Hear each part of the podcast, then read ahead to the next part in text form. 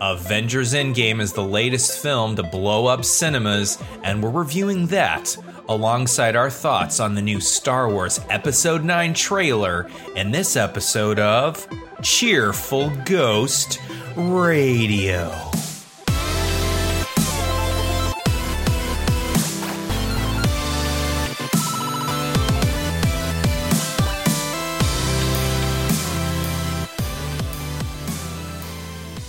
Cheerful Ghost Radio is a podcast from the Cheerful Ghost community about interesting stuff in gaming and other various bits of nerdery. Hi, my name's John Dotson, and today I'm joined by Tim. and Travis. And in this episode, we're going to be reviewing Avengers Endgame. And in celebration of the film's runtime, we're going to make this show three hours long. So put on your Captain America shirts and Loki horn hats because where we're going, we don't need roads. But before we do that, we're going to get into what we've been playing and watching. And we're going to start with Tim. Tim, what have you been playing? And what have you been watching? All right. So the last time we covered this question, I think I had mentioned that I had started playing, uh, you know, a little indie hit called Skyrim. Uh, it's kind of a long game, so uh, I'm still plugging away on that one a little bit here and there.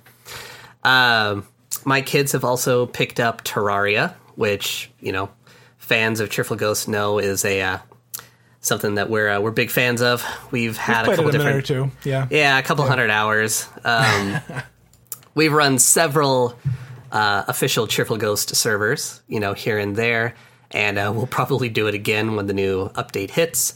But uh, watching my kids play it uh, has been kind of fun, watching them discover it. And uh, when I've had a chance, I've been jumping on and playing with them. So that's been really cool. You know, Tim, so I've been watching, uh, so I log into Steam sometimes during the middle of the day just to, you know, just to, you know, uh, update the client or whatnot. And it's funny because I see you and your wife playing the game, and I'm like, But it's not me and her, no, it's the kids. I know. I'm like, wow, man, you have a really amazing work schedule. You can play video games at 11 a.m. or 3 p.m. or whatever.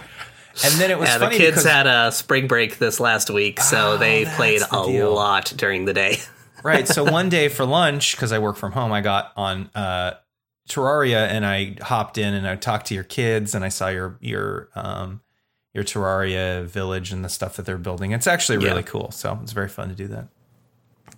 Oh yes, I have lots of uh, uh, we'll say constructive criticism about some of the village or you know the village that they've been building there. I keep trying to tell them to raise everything up off the ground uh, before they get to hard mode, but you know what do I know? Uh, I've also just recently picked up uh, the Spider-Man game on PlayStation Four. Oh. I'm not very far in it at all, but so far I'm liking it a lot. It's it's really fun. The uh, the mechanics of just swinging around the city, I don't think I'm going to get tired of that anytime soon. No, I think if if the game showed you like how many hours you've played versus how many hours you've spent just swinging around the city, my, I'd probably have like 25% just messing around with swinging. It's so much fun. Yes. So as far as what I've been watching, nothing real of note here. Um, me and my wife just recently went through the chilling adventures of Sabrina season two. Um, I think season one overall was a stronger season, but season two was still a lot of fun. It started off pretty strong, got really weird in the middle, but then ended kind of on a high note. So uh, I'm still excited for season three if and when it ever comes along. Uh, and then, of course, Game of Thrones, the final season. At the time of recording, um, we're just a couple hours away from the third episode, which is going to be the big, the big battle. I am so excited. Um, I I can't wait. it's a good thing we have this uh, podcast to record in the meantime to kind of help uh, pass the time because I I am so excited. That's about it for what I've been playing and watching.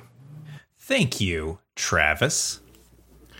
Well, I think I mentioned last episode, last month, um, that we were running through Game of Thrones, like from season one all the way up to present, just to catch up on it, and also going through the MCU um, to catch up before Endgame. And my wife was out of town for a week, and then she got the flu, so we got really way behind. So I haven't had a lot of time to do much except watch those things. Um, I was really glad to catch up, like do the entire MCU rewatch before Endgame. I feel like you know we'll get into that more later in the episode, but that really helped. I think to have some of that fresh when watching Endgame. And man, just watching it all over the span of like a couple months, it's impressive how those how everything was really well connected. Uh, I think it's kind of something you can kind of miss when you don't think about the little details of a movie you saw like three years ago. But seeing them all back to back, it's it's really special. Um, yeah, Tim, like you said, Game of Thrones. Been, I've been watching that live. That's one of the few things that we haven't kind of pushed aside. And man, episode two of this season was just kind of like nothing bad happened yet, but you can just feel the tension where like anybody could just like die in episode three. like they gave everybody a goodbye scene pretty much just to kind of throw you off, I think, so you don't know who's going to die. And man, tonight's episode is, yeah, I don't know what's going to happen. I'm kind of looking forward to it because it's going to be a big epic episode, but I'm Oh, yeah. dreading who's going to die. Oh yeah, I'm scared for all my favorite characters. Yeah, yeah, pretty much. Um, also, Star Trek Discovery just wrapped, and we did manage to keep up with that. Uh, we just just actually finished it out this afternoon, and season two of the Discovery is way better than season one, and I really like season one. Uh, I loved how everything tied up. The only question that I have is I'm not really sure how they go into season three. I don't want to give any spoilers or anything, but they kind of closed it off. This would be a perfect time to end the series. Um, as for what I've been playing, not much. Like I said, we've been dedicating so much time to these rewatches. Uh, I've been keeping up with Fallout 76 a bit here and there, and that's about it on the you know hardcore gaming. Gaming, but uh, Egg Incorporated released an update recently. They added two new eggs, and I was all excited to get to the last egg like a month and a half ago, and now it's, going to be like months before I can get those. It's insane how difficult those last ones are. But there, there's apparently a new update coming out in a couple weeks as well, where they're adding some more stuff. So good to see that they're still developing that. It's like a three year old game, but they're still going. It's pretty cool. That's about it for me. Yeah, I think it's great when developers can still make games that people love playing, you know, and adding content and that kind of thing. So that's cool. Um, so what I've been playing has also been pretty light with all y'all. Um, I've been working a lot on Cheerful Ghost's first game that we haven't announced, and I think we're going to probably announce it next month. Um, so that'll be well, we're going to announce what the game is and that kind of thing. We've talked about that we're making one, not exactly what it is, and start talking a little bit more about the details because I think we're um, yeah, I, it's making a lot of progress and I'm really enjoying it. So I've been spending a lot of my free time doing that. Um, when I haven't been, you know, making the game that I'm really excited for people to play, um, I've been playing Elder Scrolls Blades a little bit, and I talked about that a little bit more, but mostly just kind of getting in there and you know collecting the daily thing out of the store, you know, that you get for free, and occasionally dropping a quest or whatnot, and also Borderlands Game of the Year Enhanced Edition. So that's oh man, if I had so much more time, this is the game that I would be playing. It's the version of Borderlands that I've wanted for a while, which is, you know, you know, mo- you know, sort of a remaking of the original game with enhanced graphics and and it's got, you know, the the golden key system in there from that you can, you know, you can continue to get golden keys from, you know, as Gearbox drops and it's just such an amazing port of the game. Uh I really really have enjoyed it. Um there's some it, it doesn't run it didn't run out of the box very well so there's some you know steam guides for how to get that running pretty quickly but if you've got like the playstation version or um the xbox version or whatnot you know that sort of works out of the box pretty well but once you you know flip a few bits it's not too bad but that version is just incredible. Like i said if i had a lot more time i'd be playing that a bunch more. So um, in terms of what i've been watching you know i sort of have a pretty huge movie library and i like to come back and rewatch a lot of films. One movie that I came back to recently is Alien Covenant.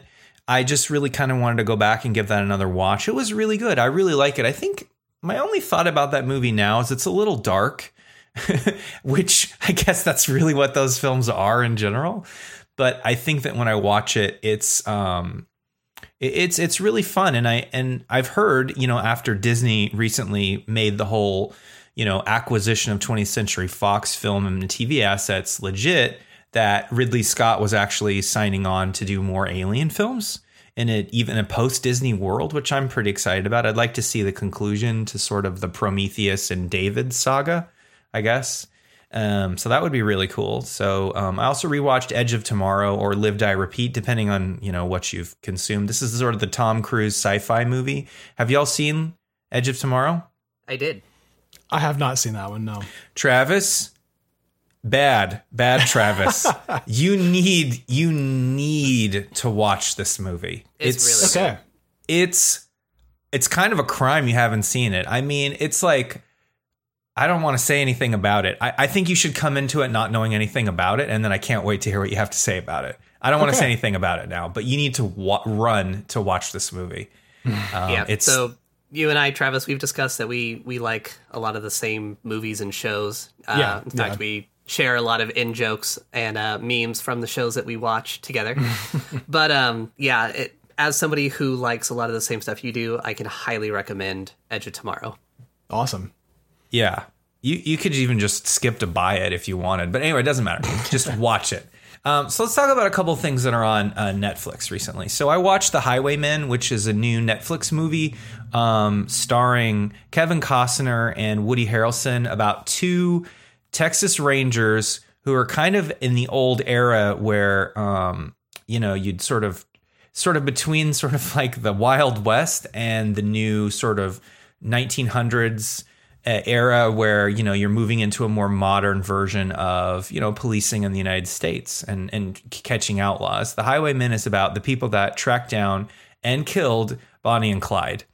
And it's really interesting. It's a really kind of cool movie. It reminds me of you know, I mean, you, you just kind of think about old Costner movies like The Untouchables, where he's kind of, you know, trying to take down Al Capone, I believe. And this movie is sort of in that way, but it's it's if it's if the high it's if lawmen were super old trying to do this. And and I really like how they doubled down on their old trying to catch people who are very, very young, Bonnie and Clyde being extremely young. And they also go into some details about Bonnie and Clyde, which I didn't know about. The movie's not about Bonnie and Clyde. It's about the people finding them and, you know, who they were and the celebrity of Bonnie and Clyde. And it's kind of like it treats Bonnie and Clyde at like they're like horror, like like it's like a horror film when they're on screen. They don't you don't even see them. It's like they're it's it's weird how they treat them as like horror villains almost.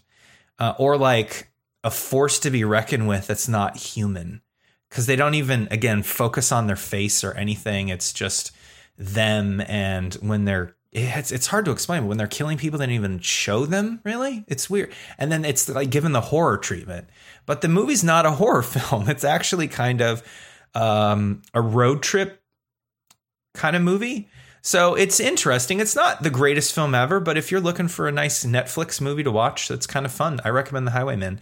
And I'll get into another Netflix movie that I don't recommend called The Dirt. It's kind of a biopic of Motley Crue, which was made with the permission and blessing of the band about their rise and, you know, meteoric stardom and how they kind of got off. And the movie, if you're a huge Crue fan, you've already seen it, you've heard about it and that kind of thing. But I just think the movie's kind of I don't get what the point of it is. I guess biopics are about, you know, this is about the the band and and all that kind of thing and that's fine, but I guess maybe I just didn't care about that. I don't even know maybe why I watched this, but um it's disgusting. because I don't even want to talk about what happens just right away. It's just shockingly uh, shocking, and and it's not even that doing that per se is bad, or that people have sex with people a bunch or whatever is like bad. It's just it's just I I guess I just got the feeling like God, I'm really glad I wasn't in that band. you know what I mean? Um, because there's some terrible stuff that happens, and I don't even mean just the weird sex shit or whatever, but I don't know. I you know, if you're looking for some like really interesting look at a band that just kind of lived, you know, their life and did whatever they wanted as, as as much as it influenced someone in a bad way, the dirt's for you. You know, if you're like, I want to be a rock star, well, give it a watch. But you're gonna maybe have to take five showers when you're done. Um, so I So you started would say that- that this movie did not kickstart your heart then? no, and I I kind of like Motley Crue, but maybe Yeah. less after watching this. I guess. Uh, it does not. It was not a Doctor Feel Good moment for me. Um, so there's another Netflix documentary called The Legend of Cocaine Island, and I watched it just enough to understand the premise and then turned it off because it wasn't very interesting. But basically, the idea is there's this dude in a town who tells his friends that he found a bunch of cocaine when he was living in some other country, and it was a lot. And I guess people want to go find it. But when you learn more about the people going to find it, I'm like, I don't want to go on a ride with these people because I don't like them. So, because the movie's going to be about these people that try to go find this cocaine, and it's like real people doing this real thing. And I wasn't in. Plus, it was really a slow starter. And I like the name, The Legend of Cocaine Island. Like, I'm in, I'm ready. but just kind of just like wasn't interested. And so I turned it off about 10 minutes. So if someone makes it through, let me know what you think. Um, so to prepare for Avengers Endgame, I watched one MCU movie. I don't know why.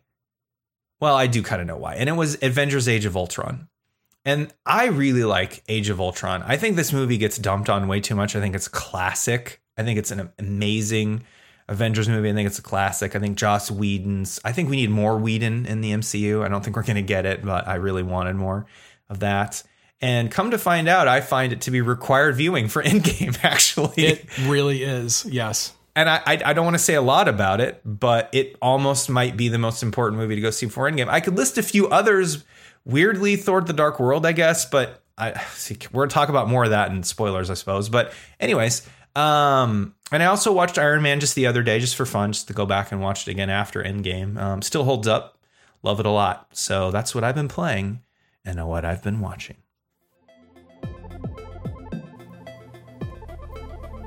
Hey everyone, this is Tim from Cheerful Ghost Radio. My co host and I want to thank you for listening to our show. We have a lot of fun making this podcast, and I hope you enjoy it too. If you like what we're doing and you want to support us, you can do so on Patreon. Patreon is a site where people can fund the things they love. If you choose to support us at the membership level, you'll also get some awesome benefits on the Cheerful Ghost website. So head over to cheerfulghost.com, click the heart icon at the top of the page, and support us on Patreon. Thanks.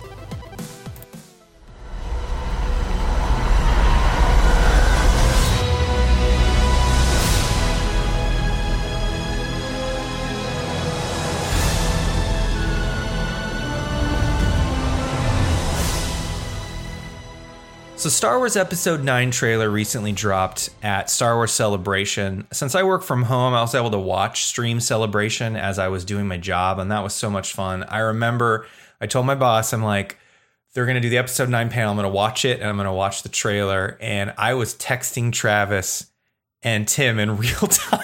so, I was watching Yeah. this trailer, and wow, it was kind of embarrassing what I wrote, but um, I was excited.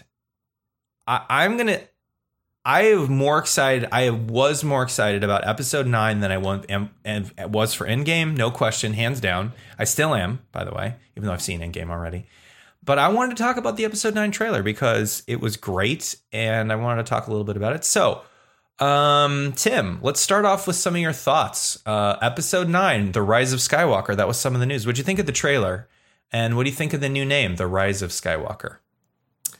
Oh, you know the trailer. I mean, it's all right. I watched it a few times. Um, that first day, and then many, many more times since then.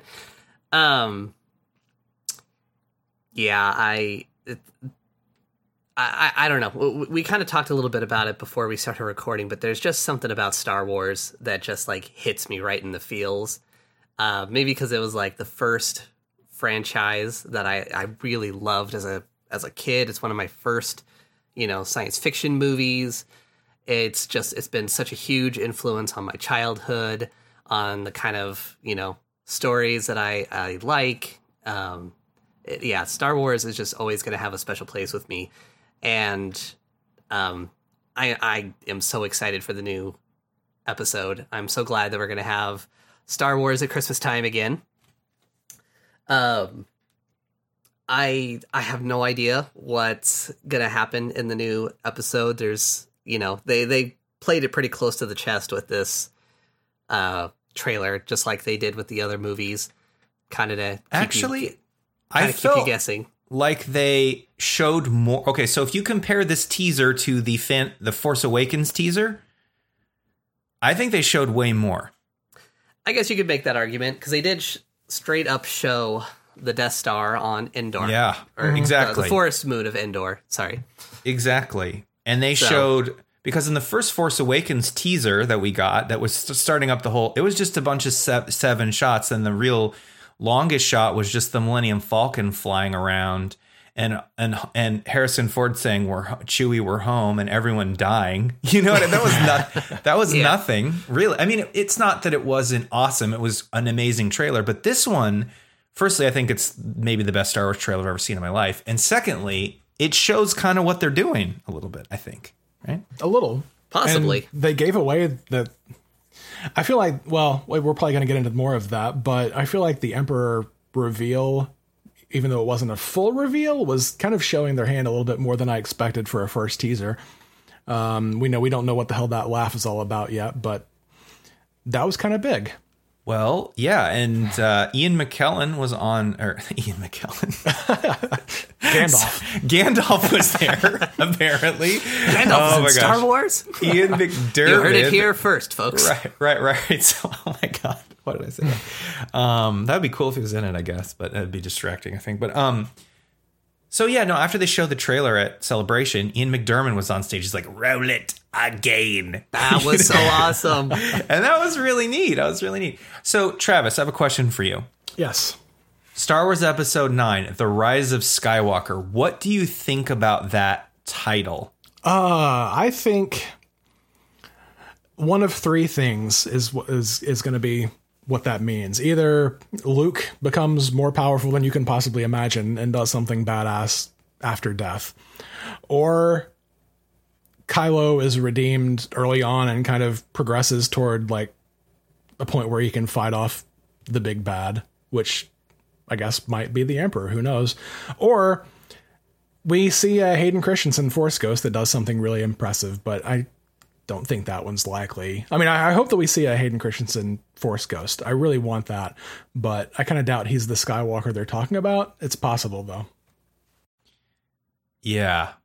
So I Yeah. think it could be a couple things. But Tim, go ahead. What were you thinking? Oh, I, I, I was gonna say, uh, I would not hold out hope for a Hayden Christensen Force Ghost, even though I would be on board with that. And I'm saying that as somebody who was not a huge fan of the prequels, although I've come to kind of love them in their their own special way. I, you got to like all your kids, Tim. You got to like all Uh, yeah, your kids. exactly. but um, I my thought is it's probably going to be we're going to see a redeemed Kylo Ren. That that's my theory about what Rise of the Skywalker means. I As think much it's as gonna, I would love to see Luke come back, I just don't think they're going to do that. Well. Luke's for sure going to be in the movie because that's all new audio in the trailer. I think he's going to be in the film hands down. Second, unless unless that's really just trailer stuff, which is really cool that they record all new audio for a trailer. Like that's neat. yeah. Like they had a discussion that was in between the films that's really in the trailer. Okay, neat. But I bet he's in the movie. Um, I think it. I think it's I think he'll double. be in the movie. I just think he's Oh, going to yeah. be a Force ghost. Like, Oh, I don't yeah. think they're going to retcon that he died. Oh no, Oh, no, no, absolutely no. not. Definitely no, not. no, no, they won't. He, he's he's he's he's deadsies for sure. Um, I think it means two things. One is it's gonna, and this is typical JJ stuff, but I think it's gonna be. It's about two things. One, it's the rise of Luke Skywalker's legend and what he did, and Ooh, that yeah. rallying people to the cause of the resistance. And the second thing is it's going to be Kylo Ren basically becoming the most powerful, one of the most powerful leaders in the um, in the galaxy. So the rise of Skywalker it could mean two different things. Um, some people are speculating that it means that maybe JJ is going to retcon that Rey's a whatever. I, you know, she's not. a Skywalker. it's like, uh, no, probably not. And another It's theory I've read that I don't really care for is that there will be a new order of Force users called the Skywalker. Instead of being called Jedi, they'll be called Skywalker. Eh, I don't like that one as much either. That's pretty on the nose. Yeah. Um, Yeah. So, okay. But I mean, it, you know, okay. Could be. so neat. So, one of the things in the trailer is at the end, and this has been sort of parodied to death afterwards, but I thought it was really cool, is when Luke says, No one's ever really gone. And the Emperor laughs. So,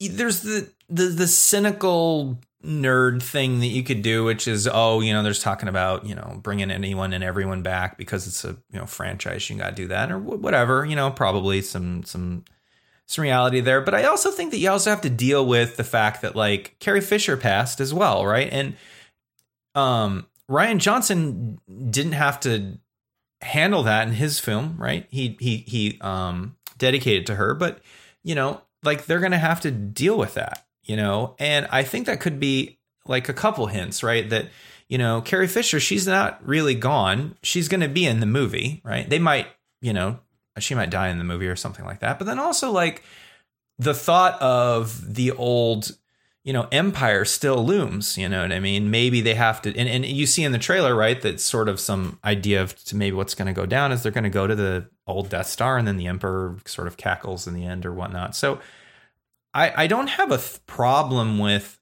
if this is the end of the skywalker saga having it being called the rise of skywalker again i think it's a little bit on the nose maybe but um, and then also sort of bring it back around if the emperor sort of comes back around a little bit, you know, and they sort of bring it back to the original trilogy in other ways. I think this is the movie to do it. So I don't, I'm not putting on my cynical pants and saying, oh, you know, they're just bringing it out to, you know, get people butts in seats or whatnot, or, you know, because I just watched a movie called Avengers Endgame with a ton of fan service, and it's getting like a 98% right now on Rotten Tomatoes. I'm not going to say what kind of fan service, but there's a ton of it and it was real fun. So if they want to do the same thing in Star Wars 9, I'm not going to be like, meh, meh, meh, you know, about it because whatever. It was fun. It's fun, you know? So, uh, all right. So before we recorded this, I asked Tim and Travis to come up with two crazy, insane predictions for episode nine. Travis, what are your crazy, insane predictions for episode nine? And when I mean insane, I mean this is probably not real, but just crazy. Go ahead, Travis. What you got? Okay. So, my first one is that, you know, in episode three, uh, Palpatine tells Anakin the tragedy of Darth Plagueis the Wise. Oh, yeah. My insane theory is that Palpatine that Palpatine actually is Darth Plagueis and Plagueis did learn how to control his own life or his own death. And he does that by transferring himself into somebody else, which was his apprentice, Palpatine. And therefore, by some sort of you know, force magic that he knew about how to control life and death, he was able to stay alive in the fall. And that's why he's there. My second insane prediction. Holy crud, I love it. Totally nullifies my first one, and that is that Snoke was actually Plagueis, who Palpatine thought he was dead, but he wasn't really, and so Snoke will come back in Episode Nine. I think both of those are insane and probably won't happen, but there we go.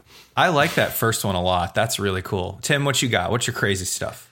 Okay, I like Travis's first one too. Okay, so I actually have three theories. Two of them, well, one of them's crazy. One of them's less crazy, and then one I think is actually likely. So we'll start off with the crazy one here. So there's a fan theory going around that Jar Jar Binks is actually a Sith Lord, and he's been pulling the strings since Episode One. I think that's going to get confirmed in this one, and we're going to see Jar Jar Binks come back in Episode Nine. It'll be revealed that he basically orchestrated the entire Star Wars saga from the get go. Why didn't Next Disney? Up, why didn't Disney get us to write this film? I don't understand. why, JJ? Why did we not write your movie? Go, go ahead, Those are people never really gone. exactly right. You got to bring everybody back. He was there at episode one. He'll be there at the series end. Okay, so my next one is that uh, I think it's pretty safe to say we're going to see Force Ghost Luke. I also think we're going to see Force Ghost Yoda again, and I think we're going to see Force Ghost Obi Wan played by Ewan McGregor.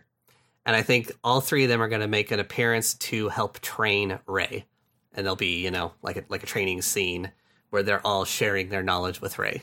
And that's kind of like comes back to the line where he says, you know, you've got like a thousand generations living in you now. Mm-hmm. It'll yeah. be uh, part of that, you know, all these old masters passing on their knowledge to to Rey now. Question. Yes. I like what you're saying there. In that scenario, will we get a training montage with Eye of the Tiger playing? Thank God. Yes, yes. What okay. you're gonna you're gonna get is uh, you're gonna get um, you're gonna get who's the guy that does, John Williams is gonna do a version of that song, Yes. and he's gonna Star Wars it up, and it's gonna be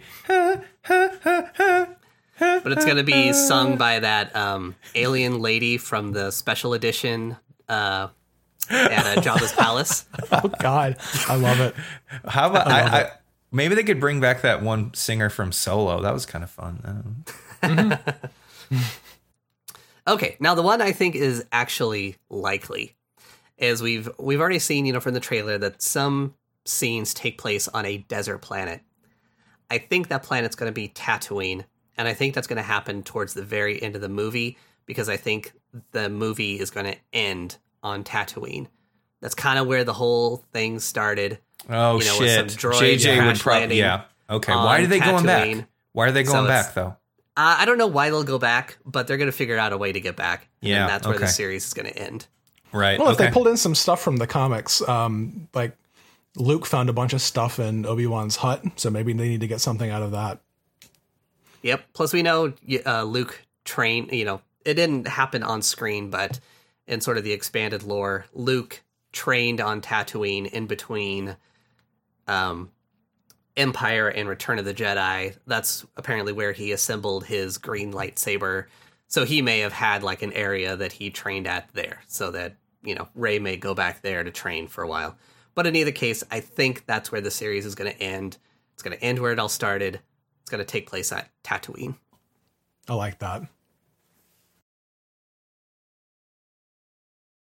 All right, so you all ready for mine? Okay, here's my first one. JJ is going to have the Emperor bring back Snoke to life and Luke, and then Luke will pull down a Star Destroyer from orbit while yelling, I wasn't really angry in the last film. And then Daisy Ridley will lose to Kylo Ren because that's what the Last Jedi haters wanted or something. And then Rey is going to be like, Hey, Luke, I'm your daughter, right? And Luke's going to be like, He had totes, I forgot. Or maybe Leia forgot she had a daughter, or maybe Darth Vader had another kid, and that kid had another kid that was Rey. Anyways, lots of Snoke backstory. In fact, I think the entire title crawl will be Snoke's backstory, making it the greatest Star Wars film crawl in history. So that's my first one.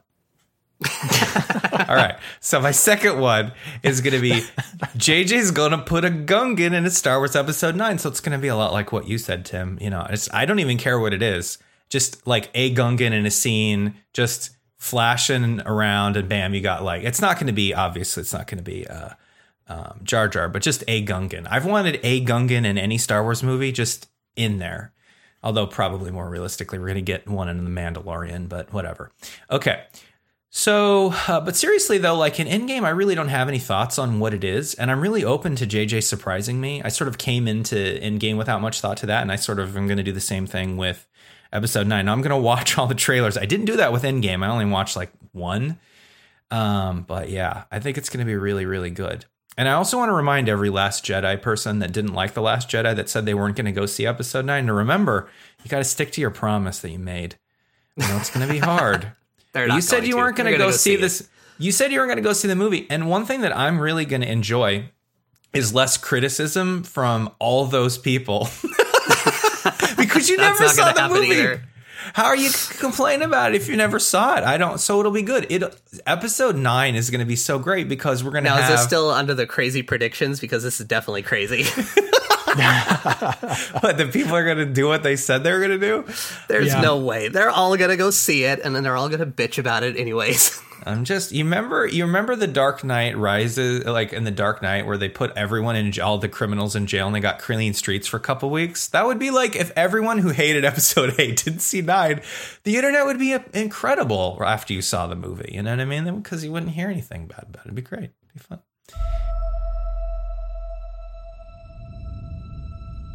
Seems like a thousand years ago.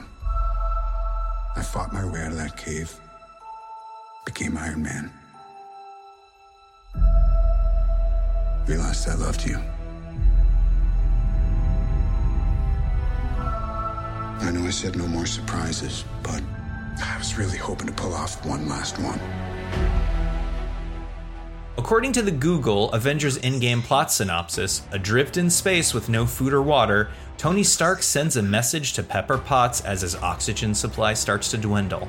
Meanwhile, the remaining Avengers, Thor, Black Widow, Captain America, and Bruce Banner, must figure out a way to bring back their vanquished allies for an epic showdown with Thanos, the evil demigod who decimated the planet and the universe.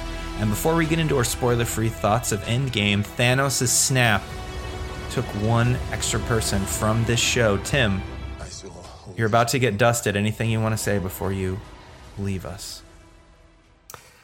Uh, just that I'm really sad that I can't uh, join in the discussion here, but unfortunately, my plans to go see the movie fell apart, and so I was not able to get to see it by recording. Instead, I will have to wait and go see it on my birthday next weekend. So enjoy your uh, discussion, gentlemen. Sorry I can't join you, and I look forward to uh, being on the next episode and catch up on all of your thoughts after I actually get to see the movie. Your thoughts, Travis? Spoiler free for Avengers Endgame. I have a lot to say about this. Most of it is spoilery, but like to sum up my thoughts on it in two words, holy shit.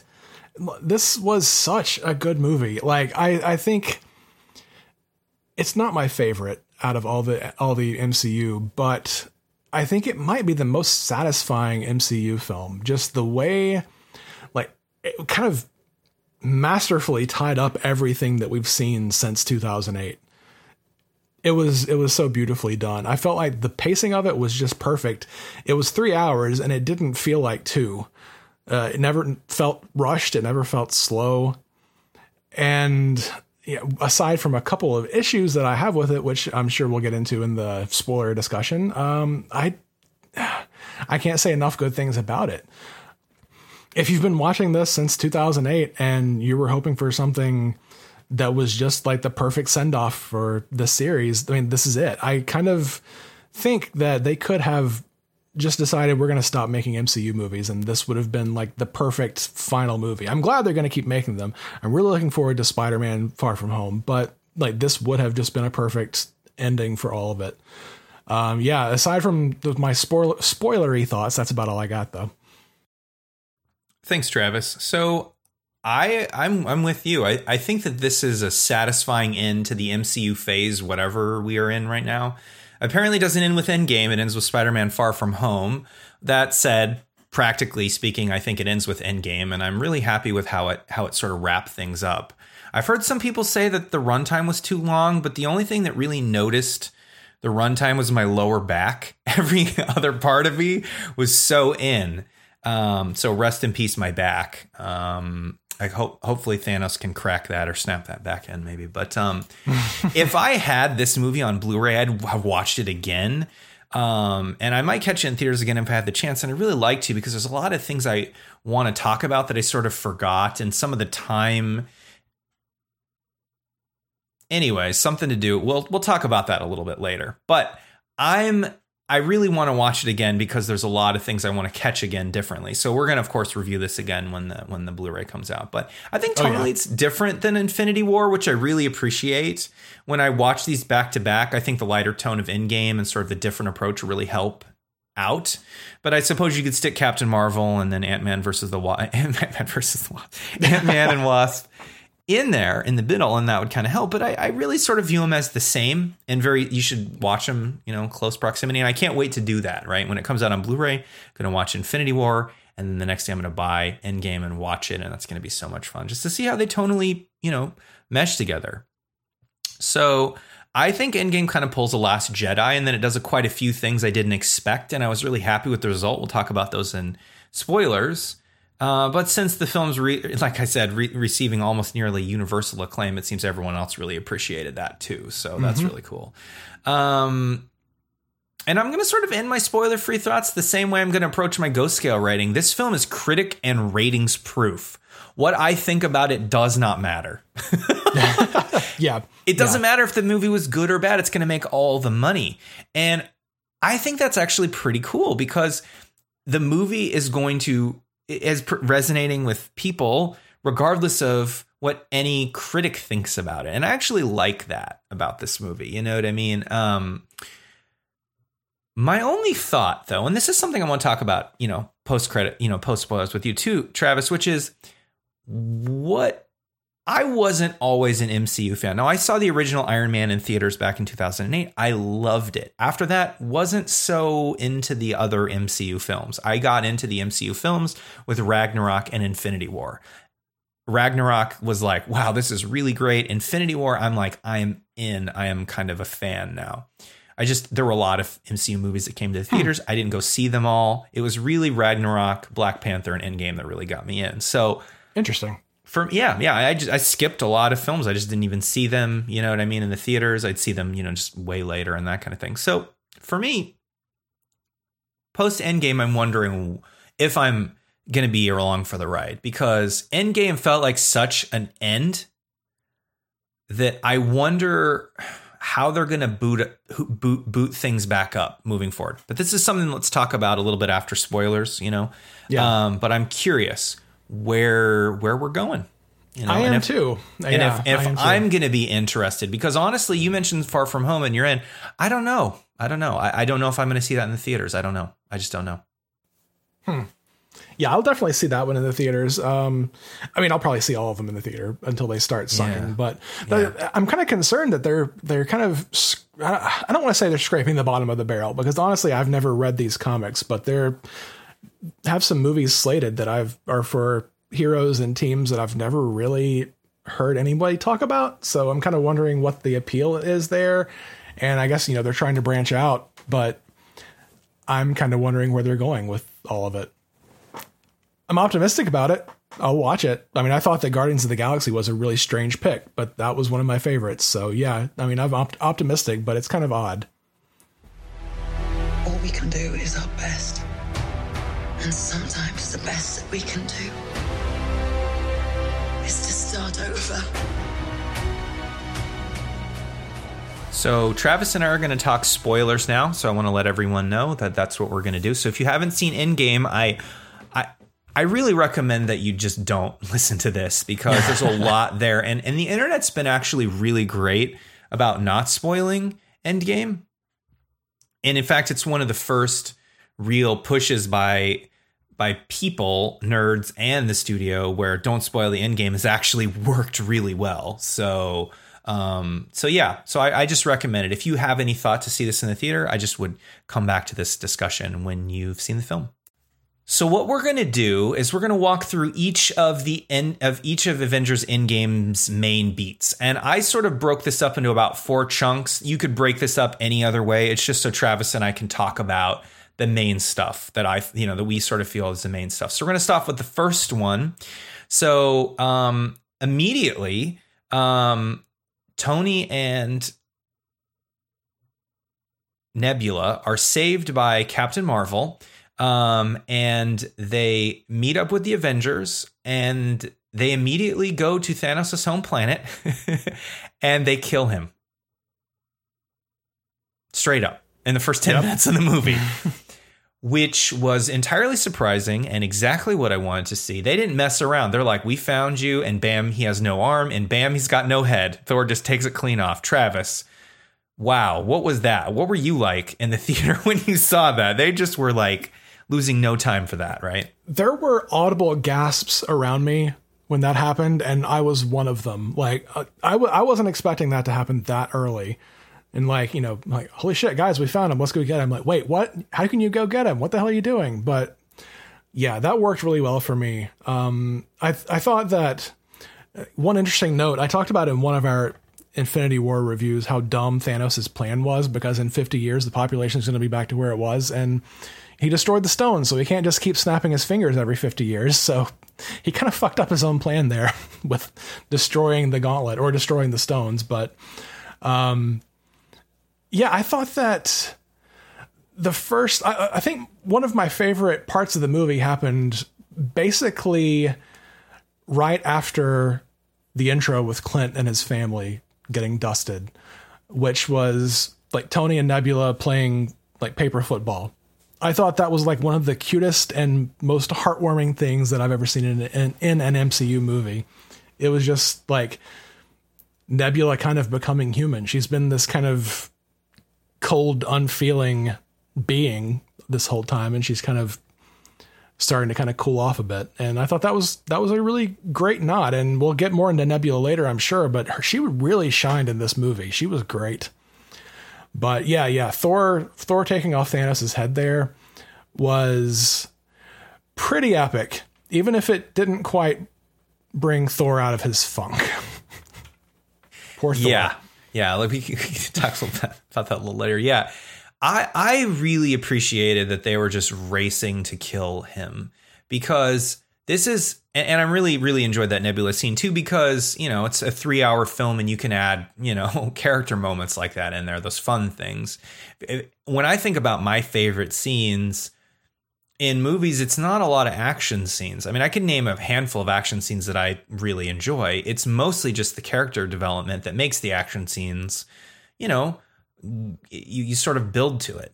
So, so I really like that a lot. And one of the things that it did right away, where they kill Thanos in like the first ten minutes, is it's like, okay, well then where are we headed? You, you almost don't even know, and Yeah. that's why I really, really appreciated about it. Now I've got questions, and I've got questions later. We're going to do a question section about Thanos in general and the two versions of Thanos that we see in this movie, but um, really cool, really cool that they did that. So the second um, phase, I would think, is um, the everyone dealing with the fact that Thanos is dead and they did not bring people back. Like people are still dead, and the movie deals with people being dead, which which is kind of interesting. I, did you notice that when they were when Captain America was doing the self help group, that that was one of the directors, the Russo Yeah. brothers. Yeah, it was one of the Russos. Yeah. Very cool. I, I really enjoyed that quite a lot. I'm like, oh, it's one of the directors. He's talking about his brother. it's like as if he got snapped. I thought that was a fun moment. I'm like, wow, this guy can act. Okay, okay.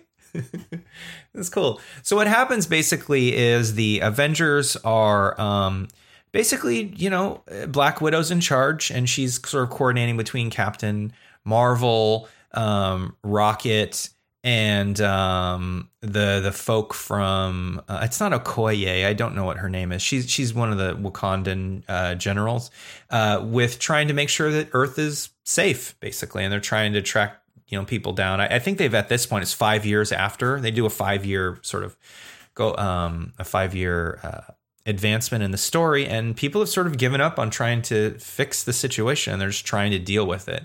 It's really dark. It's very post apocalyptic as well. So what happens is Scott Lang slash Ant Man leaves the quantum realm thanks to a rat who just kind of does a dance on his um on the panel in his van. So that rat needs a backstory. So I think Disney's going to get to that. Yeah, when I got out of the movie, I sent for all you listening out there, I sent John a text like um Doctor Strange saw millions of possibilities where they lost and one where they won. And the one possibility that he saw where they won was the one that the rat happened to press the right button on that control panel to let Scott out. That's exactly right. because uh, Ant Man getting out, basically, they have a discussion with Tony Stark slash Iron Man. They're like, "Hey, you know, I think we can do, we can, we can solve this uh, with time travel. We need your help." And he says no. But then what I think is really funny is Tony Stark's like, "You know, I think I can do the time travel thing. Like, let's just, let's just try it. let's just. I got five minutes. I got five minutes." And he doesn't like two minutes. Yeah. he figures out time Yeah. travel in two minutes, which is like, you know, in any other Iron Man movie, which I really like, when he's like making his suit, it's taken like kind of weeks and he's wrecking his house. You know, he's like smashing it up and he's like hammering things. In this movie, does time travel in like two minutes. It took Doc Brown years, Tony. yeah. I guess it's possible that we saw him like at the end of his two or three weeks working on it and just the time passage wasn't conveyed well. But yeah, that did seem a little bit fast. But you know, it's a three hour movie. They gotta Yeah. They gotta compress stuff down a bit. I love Tony in this, by the way. Yeah, I am great. not a Tony Stark fan by and large. Um, but the five years later, Tony has grown so much. I love who he is after that. And I felt like it was a great way to, well, we're in spoilers. I'll go ahead and say this. It's, it was a great movie to send him off. I, I loved him in this. Yeah, he's got a family. He's Pepper and him are hitched. He's got a kid, Morgan Stark, I believe is her name. Uh, you know, and she's like four in there, or five because again, you know, they they probably immediately started getting busy, and then she'd be five or four, something like that. So it was very cool. So Tony's got a kid. Um, so um, Tony Stark quickly invents time travel, and then it becomes a fun time heist movie where they make jokes about Back to the Future 2, where the movie basically becomes Back to the Future 2, which is incredible. Which then it then the movie uh, becomes something entirely different. I think this movie is like it seems like it's almost three movies in one. The first movie is the post-apocalyptic killing Thanos movie. The second movie is the time heist romp through the MCU and their big idea is we're going to go steal the Infinity Stones at all the points that we know they exist so we can go back to the future and snap everyone back. Travis, what was what did you think about the time heist movie romp through the MCU? Okay, so I loved it, but I do have a question about their, you know, the way that the ancient one explained to Bruce how like the timeline works. It seemed like everything was dependent on the Infinity Stones being there when they were supposed to be, but like it doesn't matter what else happens because they kind of mess things up, and it doesn't seem like that's going to affect the present timeline. Is did did they actually make new timelines that we're just not seeing, or Oh, they made new timelines Yeah. for sure. And this is what I think. They made new timelines, and those new timelines are going to become the TV show timelines. Oh, interesting? Right. Interesting. So you saw so we saw in one of the timelines where they went back to the original Avengers movie, which is so great. They brought back the original Avengers shot. The, the, the, the you know that shot where they're doing that circle where Joss Whedon does that circle around the Avengers. It's that total Oh, yeah. money shot in the film, and Oh, it's yeah. it's a classic cinema shot at this point. And um, they bring that shot back, and it's very fun. They make some Thor jokes. It's very cool. Or sorry, uh, Hulk jokes. It's really really fun. And um, i in the film, Loki's there, and they're capturing him. And Loki steals in this different timeline. He steals the um, he steals the Tesseract. My thinking is that is the timeline for the new Loki show. Yeah, could be. And also, um, something else happens that um, Hawkeye and um, and uh, Black Widow have to make a decision for who's going to die, so they can get the the um, the Infinity Soul Stone. And uh, Black Widow dies, and I believe that there's going to be another. And I think they're doing a movie with her. And I think the movie that they're going to do with her, they're either going to bring her back to life or she's going to be in an alternate timeline film or some prequel thing. So again, I think a lot of the stuff that they did sets up movies or TV shows too. I think they Yeah, and it it could be that they're kind of trying to give themselves a little bit more like, room so that they can make movies that don't have to affect the main storylines. Like it could be in some other alternate universe, and it doesn't matter to Yep. the the core. Absolutely. So, um, and then the third part of the movie that I would say is, uh, oh, and by the way, the time heist part of the movie is so much fun. It's just, it's like the- when I was talking about fan service, I was talking about that, you know, Yes. because it goes back to the old films. It's got Tony Stark talking to his dad about being a father, which was really cool. It's got them going back to the some classic, you know, Avengers movies. I got questions. We're going to talk about one movie specifically. I don't want to talk about that one right here, but I think that it it sort of makes old movies a little bit better. In some of them, and I'll talk we'll talk about that in one of my questions. But so in the third part of the movie, um, they get all the stones back. Oh, really quick before Oh, we go ahead, into the third ahead. part. Sure, yeah, I, sure. I loved the. Um, you well, first off, you talked about you know Tony meeting his dad, and he had Jarvis with him.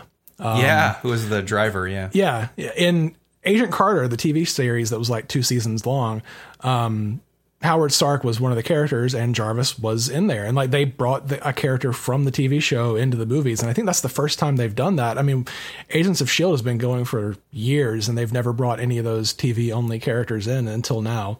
So I thought that was a nice, really nice touch. Um, but also just the fight between Captain America and Captain America was hilarious. I loved the I could do this all day. Yeah, I know. that was one of my favorite lines in the movie. my favorite line was the America's ass joke. Um, yeah, that too. That too. Yeah, that was it's it's incredible. And by the way, uh, It is America's ass. There's no question about it. Okay, so the third part of the film is they got all the stones back. I know I'm missing a lot of stuff here, but uh, they got all the stones back. Um, they snap everyone back, and then they have a huge superhero battle, which was epic, but kind of hard to follow. And I'm not sure it was better than the Infinity War one. It was really, but it was so much fan service. I lo- I really enjoyed aspects of it. I thought it was a little messy at times. It wasn't quite as tight as the Infinity War battle. Um, but when Captain Captain America can use swings around Mjolnir, you know, because he's Oh, worthy. man. That's such fans. It was so great. the The theater went nuts. Again, I still think the scene's a little messy. Um, there's just so much they push in there, but it's but there's a lot of fun elements to it. Um, I don't know. What do you think, Travis? Yeah, the uh, Infinity War battle was like on two fronts, so it was a little less cluttered because of that. And I thought that the snap actually made this movie a bit cleaner because you didn't have so many characters to follow. And then they snap back and everybody's there, and then all of a sudden, every single named character in all these movies pretty much is there fighting. And it's a bit of a mess. But i mean it was you know it, it was chaos. That's what it was supposed to be i guess. So it worked. But man you you mentioned cap with mjolnir and that was there was a girl sitting like two seats down from me who was literally bouncing up and down when this happened and i think she like cheered and threw her fist it, in the air and like Sure. it, it was it was a badass scene I, I loved thor saying yes i knew it Absolutely. I mean, And that was a that was kind of uh, Yeah. uh, reference back to Age of Ultron when he Yes. almost budged it there a little bit. Yes, absolutely. Yeah, yeah, it's really cool. So, um, so in the final scene, uh, in the final aspect of it, um, Tony Stark he sacrifices himself to snap um, Thanos and all of his baddies out of existence. So they get the Infinity Gauntlet and they snap everyone out of it. Um, and uh, Thanos gets dusted, uh, but it's not the Thanos from the Infinity War film. It's actually Thanos from uh, nine years before. So that's kind of an interesting element, which is Thanos sort of when they go back in time finds out about them trying to screw with the timeline, and he tries to fs up, which is kind of cool because it brings back everyone that died, all of his bad guys that died from Infinity War. But it's also an entirely different Thanos character. Um, I want to so I kind of want to talk about that a little bit here, Travis, but I had some questions. So was Thanos okay? So when they arrived to kill Thanos in the beginning of Endgame, right? Thanos is just eating fruit, right, on his farm, you know, his hippie farm or whatnot, Yeah, right? yeah. He snapped the time stone. He snapped all the Infinity Stones out of existence, right? So they couldn't take the Infinity Gauntlet and do it. But he doesn't even do anything at that point. Nothing. He doesn't do anything. He just sits there and dies, basically.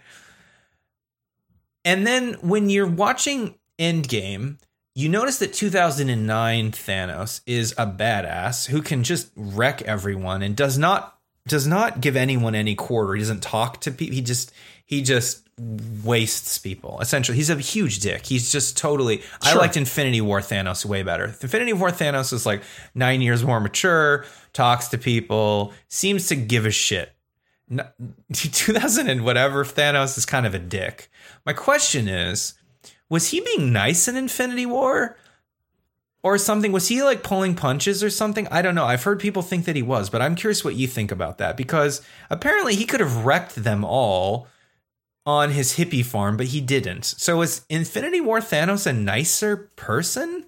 Well, I- I, I I, I, think that the the Thanos they fight at the beginning of Endgame was clearly pretty heavily injured after the stones blew up. Like his arm was all messed up before they cut it off. Yeah, but then even, he doesn't even messed up, try. so- He doesn't even do Yeah. anything. I mean, it could just be that his work is done and he doesn't care. Yeah, I think that might be true. But yeah, one one thought that I did have about that is that you know if they're making a new timeline, that fight kind of entirely saves one timeline because the Thanos was never there to do the snap the first time. That's absolutely true. Yeah. So it's it's interesting how they play with time, and I wonder what the effects of that will be. But yeah, Well, it means all the Infinity Stones are still in that universe, right? Mm, yeah, yeah. The interesting thing about the Infinity Stones is that it seems that their power is th- cross timelines. I wonder if you did a sna- if you snapped a wish or whatever, if it would affect an alternate timeline. That seems kind of OP as hell, honestly. So every timeline has to keep people away from them. I don't know. It's weird. This is comic book weird stuff. So um, that sort of happens with Thanos. He's snapped out by um, Stark, and they give Stark a really cool funeral. Like everyone's there from every MCU film, including the kid from Iron Man 3. And I'm like, who's that kid? And then I read later it's the kid Yeah, from I Iron know. Man 3. I had to look that up too. Um, so Thor makes Valkyrie the king of Asgard, which I think is really good. I think that was a great choice for him to do that. He doesn't want to be the king, and he makes her that.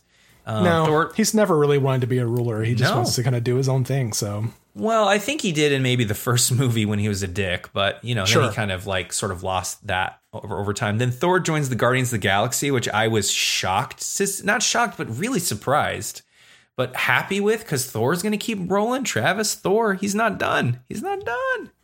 Yeah, I'm glad of that. I, I don't I don't know if they're going to stick to the trilogy thing and like once the Thor Ragnarok was the third one, he won't get any more movies. But if that's the case, I'm really glad that he's going to be in the next Guardians because I, after Ragnarok, I just want to see more of Thor because that was hilarious. And the way he plays off all the Guardians is just, it fits that same Ragnarok humor really well. So I'm glad to see more of that.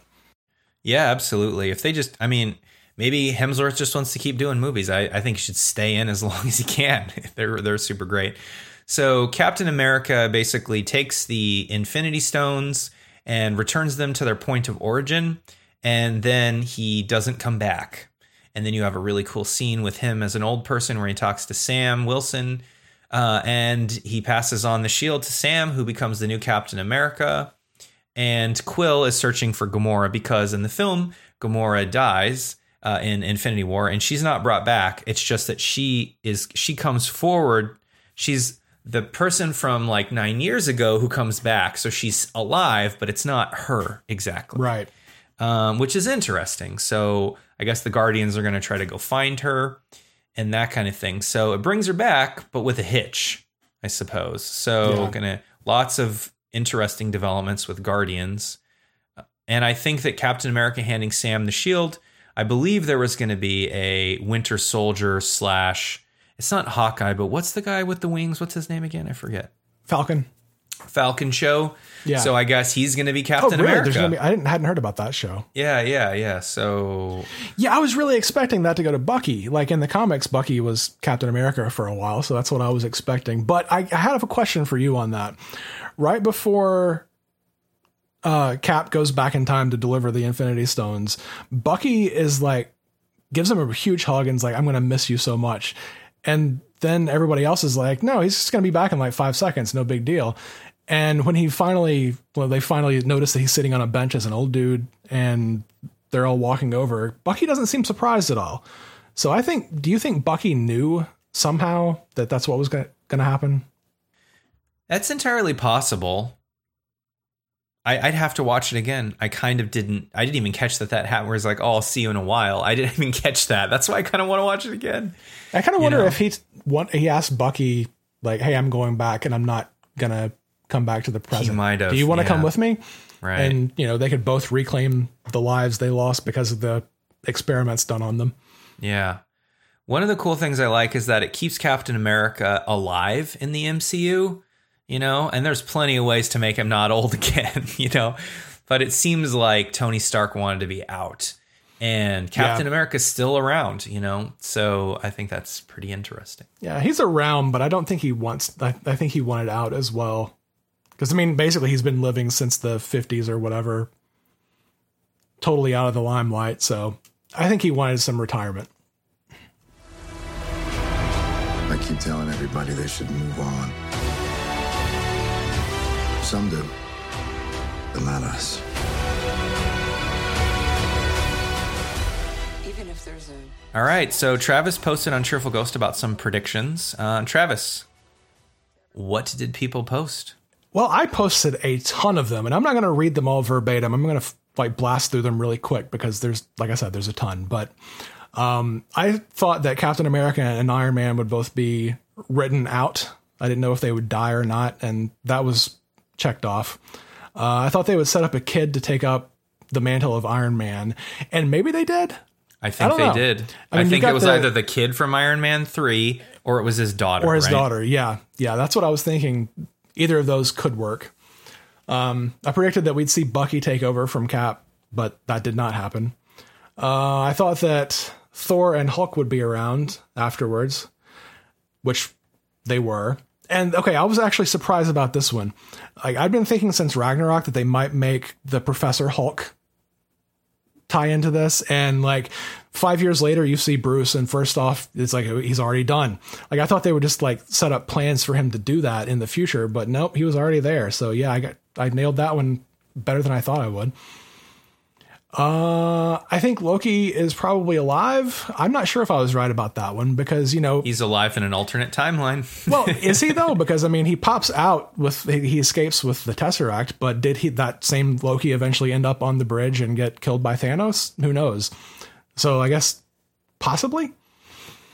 Um, I predicted that Gamora was permanently dead, and I guess that's kind of she is, but she isn't because the she was one- perma dead, but they brought Yeah. back another one. They copied her basically.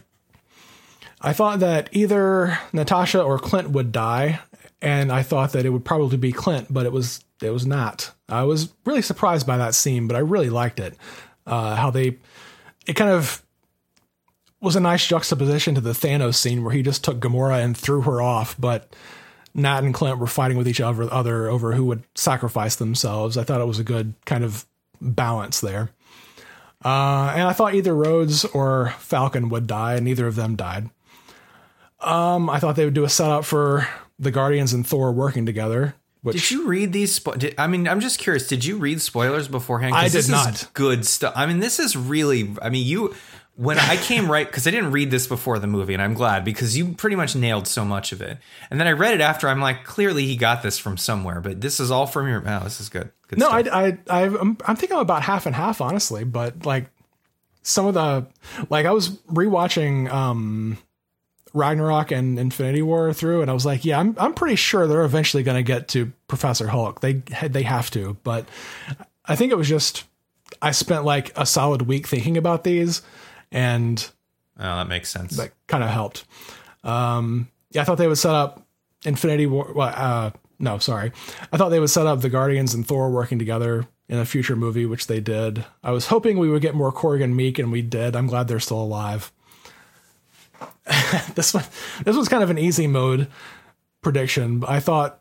I said, I don't think Ant Man will fly up Thanos' butt and expand to kill him, but something about the quantum realm will be important. And of course it was because they used that for, for time travel. That was easy. But you know, when you think about it, really, Thanos, uh, um, Ant Man could just take out anybody he wanted. All he has to do is fly up their butts and expand, and they're dead. Well, it's funny because I was making this joke so much around my wife, and she said, Firstly, stop making this joke. It's so stupid. I'm like, What are you talking about? She's like, He could fly in his mouth. It's easier. And I was like, Oh. So Oh. she destroyed it all. She's like, She could fly up his nose or his mouth. It's the. She's like, He'd have to go under his underwear. It's so dumb. I'm like, Yeah, but it's funnier if he flies up his butt. She's like, Yeah, but it's not practical. So she just kind of destroyed it all for me, honestly. You he could, could just fly up his mouth. argue that somebody might see him if they're in front of his in front of their faces. You he know? can go really small, though. I mean, Yeah, true. I also thought that we'd see more of Shield, like Shield would come back to more power, and that did not happen. I thought Fury would either die or retire, and that didn't happen. Um, I thought they would mess up the timeline, and maybe they did. Who knows? You Um, should delete this post because most of this is just wrong. I, everything you had before was, you know, was mostly I know, right. I If you delete this one, then you're pretty much, you're pretty much Nostradamus. Anyways, I continue. know. I know. Um, I thought that. Where was I? Right. Yeah, I thought that Thanos might not even be the big, like, plot of the story. I thought they might undo everything Thanos did and then have to fix the timeline after that. And I guess you know there, there's some timeline work they did, but that one didn't pan out either. Um, I'm kind of disappointed in this one. I thought that Tony would work with Wakanda on something because you know two technological powerhouses working together, but no, they did not. Um, I said that Captain America would no Captain Marvel would deliver most of the damage to Thanos, but wouldn't be the one to actually take the final blow. Uh, she didn't take the final blow either time, but she also didn't do most of the damage either time. I don't think so. Half and half. Um, and I thought we would see lots of hints from the previous movies that we basically just ignored, and that was kind of another easy mode prediction.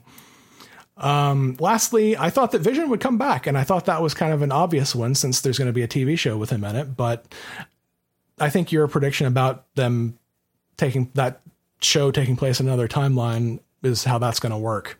Because I can't really imagine uh, Wanda and Vision story taking place anytime before Endgame. I feel like it's all kind of been filled in well enough. So I think yours is the most likely theory.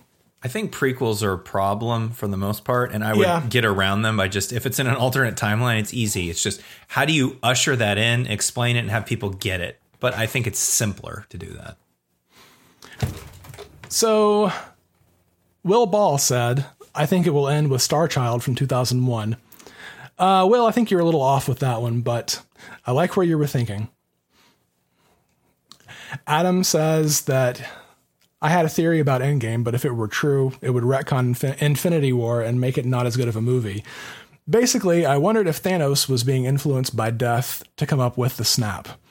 In the comics, Thanos wants to woo death, and that's why he kills off half of everyone. So I wondered if in Endgame we find out that death has been pulling the strings, and another cosmic being like Eternity, Infinity, or Oblivion would have to step in to bring the universe back to actual balance. But the more I thought about the theory, it would hurt Thanos' character in Infinity War, so I don't think that will happen. That would have been an interesting way to do it. I'm I really prefer the way they did it in the movie, but you know, where he said that it would hurt Thanos' character in Infinity War, I think it would give him like a clear out to not be just like a complete piece of shit. So I think it would have helped his character a bit. Adam also said, but I could see the Avengers accidentally making things worse by playing with time and the quantum realm, trying to fix reality, and a cosmic being needing to step in. I don't know if that would be satisfying, though, as it could easily turn into a Deus Ex Machina situation. And that one also didn't pan out, but I think we had a couple of potential Deus Ex Machina situations where, uh, you know, had Captain Marvel not been in the right place at the right time, Tony and Nebula were just like on the brink of death until she showed up. So I think there were a couple of those, but nothing really major. It remains to be seen if the Avengers didn't cause any damage. They fixed their timeline. Who That knows what they did, you know, to other ones. So I think that remains to be seen. So, I, you know, when you start messing with time, like they, you know, they just might ignore all that, but they could also do something with it. So Doctor Strange mice, you know what I mean? It just depends on what film is gonna gonna sort of deal with that. But thanks to everyone for their predictions. That was a lot of fun. Yeah. Even if there's a small chance, we owe this to everyone who's not in this room to try. So, before we get into our review of Avengers Endgame, I wanted to talk about some questions I had. Uh, Travis, the first question is um, Does Endgame make Thor the Dark World a better movie? Um, Because surprisingly enough, it's one of the films they go back to in their time Yeah. heist. I don't think it really makes it a better movie. I kind of like that they they referenced it because it's one of the not so very well loved movies in the MCU with you know I, eh, with good reason. It's Maybe the Hulk is I don't know. Maybe the Dark World might get the most trash. I think I think the Hulk is worse, but yeah. Agreed. Yeah. No, I don't think it makes it a better movie, but I think it adds to the lore of it. And I'm kind of like, if I ever watch that one again, and I probably will, it'll be fun to see. Oh, hey, this is where Thor would have been running around drunk.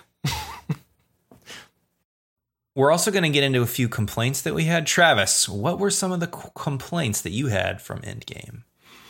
I don't have that many, and they're all minor, but it's I mean, it's mostly nerd stuff. Like they pretty much set up in Guardians of the Galaxy that mere mortals can't hold Infinity Stones. Yes, And Star-Lord- Everyone's touching them now. yeah, Yes, Star Lord right. was half God, and it still almost ripped him apart. Yes, but now right. Clint can just hold one and no problem. Yes. I think with Bruce, with But he had was- those gloves on, Travis. Special gloves, maybe. No, I totally get what you're Yeah. saying. Yeah, I think with with the Hulk, Yeah. you could make some arguments because he said it was mostly gamma radiation, so maybe he could hold it no problem. But yeah, Clint holding it was a problem, minor one, and you know, okay, maybe they just missed something that that's not really a big deal, but it was still a thing. Um, I kind of wish that they would have made like Thor kind of grow out of his funk faster because it seems like he wasn't really Thor until the end of the movie. Can I explain why I think they may have done Yeah. that? Sure. yeah. Firstly, it's hilarious and it gives a bunch of It people is. something to cosplay as It for is. Halloween, by the way. And But Fortnite also- survived the snap, by the way, which is kind of hilarious. yeah, enough people work for Epic to be able to keep Fortnite going, but um, still to to keep the game going or whatnot. I think that two things in this film they did to balance the the power level of the movie. One of them is they took Thor, they made him fat Thor, and I think partly because he was so OP at the end of Infinity War, it's like he could wreck anybody, right? So if you make if you take him down, it makes it more realistic that that final battle they'd have with Thanos, he wouldn't just wreck him in the first second, right? Yeah, okay. Okay. I can see that. Secondly, so, so I think they did it for comedic effect and because they needed to really nerf someone. And secondly, I think it also poses a problem for Captain Marvel. She's essentially Superwoman, right? And so what they do, they clearly don't know how to use her too much. They basically are like, they use her. She in the beginning of the movie, she's like, "Yeah, I'm just hanging out. I, I saved Tony and Nebula. And like, cool. I'm gonna go hang out on these other planets because they need me by." And it's like, well, you know, that she would have been super essential, but then it would have been the plot, right? Like Yeah. Superman, you know. And then in the final battle, like Thanos has to pick up an Infinity Stone just to punch her in the face, right? Which was a great scene, by the way, when he just pulled an Infinity Stone off the gauntlet and punched and then put it back. That was really cool. It was, it was, but clearly, like they didn't know kind of how to use Captain Marvel in this movie and the Superman problem and that kind of thing. Yeah. Um, I thought they did a good job with that. Like writing things for her that are more important for her to be doing so that she's not there. That that is kind of the only way I could think to handle that. uh, agreed. And it seems like a lot of her scenes were shot later in pickups. So um, yeah, I'm I'm surprised that they were able to get her in there and have it be as good as it was. You know what I mean? So cool. I thought she was going to be more of an integral character. She wasn't, which is fine, but it's just it's kind of a problem. Not Yeah. a problem, but a quip. I just thought she would be. Anyways, you you had more. Yeah, I have uh, a couple more. Again, these aren't huge, but um, I, we've already talked about one is the way they handle like timeline stuff, and uh, they kind of played a little fast and loose with it. And I hope that they just come back and address that in the future in other movies. That like what we thought was fine is not actually fine, and they have to fix it somehow. But uh, last but not least, Didn't you get the memo, Travis? When you make jokes about other time travel movies and say we're going to do it better than those, then it just wipes away all time travel sins. But uh, which I thought was very Yeah. fun. But I think that's how they kind of dealt with the fact that they they screw with time more than Back to the Future too. oh, they do, So they really do. Right, because you create a new timeline each time you travel in time. So when Captain went back to put the stones back, he created branches then. You know, it'd be different timelines then. It doesn't matter, whatever. But you know, Yeah. yeah. Go ahead, continue. Yeah, my last complaint is maybe half complaint, half question. Pepper has always been kind of trying to get Tony to Right. lay lay down the Iron Man suit and Yes. live. Yes. But then she sh- shows up in the rescue suit at the end to fight along with everybody, and I, I kind of waffle back and forth between Pepper wouldn't do that. That's just not really her character, and Pepper realizes like this has to be done so she wants to be a part of it and show up and do what she can so i'm i'm like i said it's kind of half complaint but what did you think about that I think that that was the kitchen sink.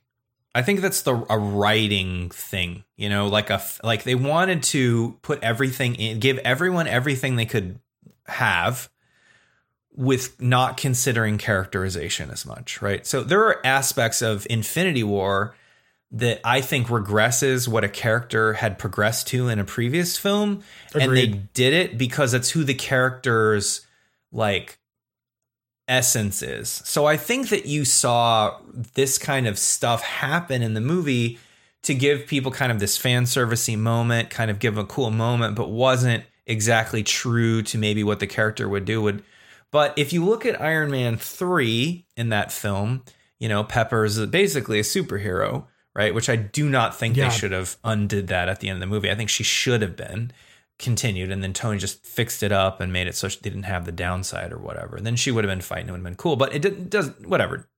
This, this, that, and the other.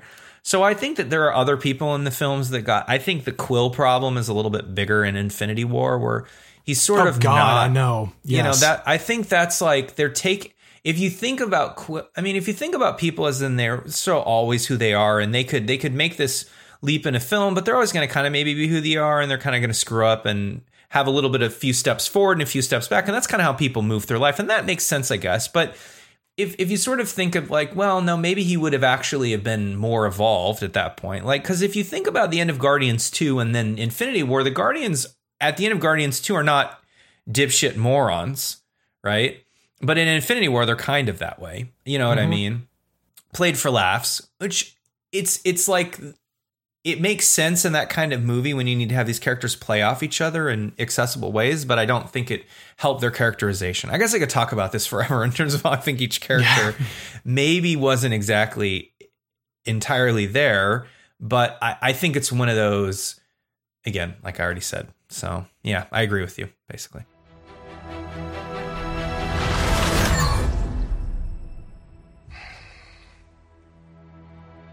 I like this one.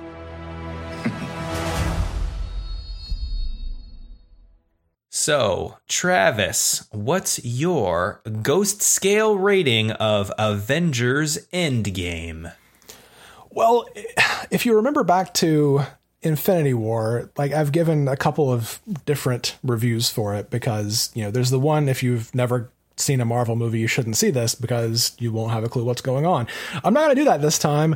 This is a must watch movie. And if you've never seen a Marvel movie, catch up so that you can watch this movie. It's just must watch. Like it, this bookend on the MCU was so good that you owe it to yourself to at least hit the high points of the MCU and to catch up to watch this. Like the way they finished things off, it was so well done. You have to watch it. So, this is actually my this will be my review score that I'm going to put out there. And it's skip it. And I'm really going to make that my review, my rating because it doesn't matter what my rating for this movie is like. I told you I was going to bring it full circle at the top. This movie's critic proof. It doesn't matter what my rating or score is. My because my score is skip it. Does that mean you're not going to go see it? Because if it does, well, I don't know what's going on. But thank you for really putting a lot of stock into my thing. But honestly, it doesn't matter for this movie. It really doesn't. Um, because again, it's critic proof, and I think that's cool. Just you know, you already know what you're going to do, so skip it if you want. If you want to do what John Dotson tells you to do, then don't go see it. but you're not. so I just decided that I'm going to change things up a little bit. So, skip it.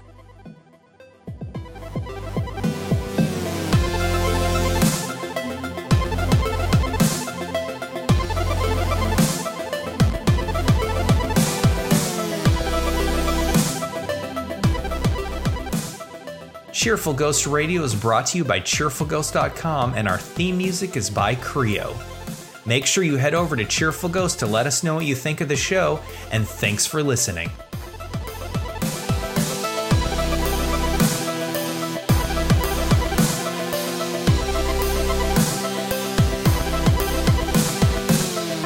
Right, little buddy, say, My name is Finley, My name is Finley. and I can't watch Avengers Endgames because it's too scary. It's too scary. Oh, Is it scary? yeah. What's in it? It's a shot that still got go back. I just saw a got cook. I think we saw entirely different films.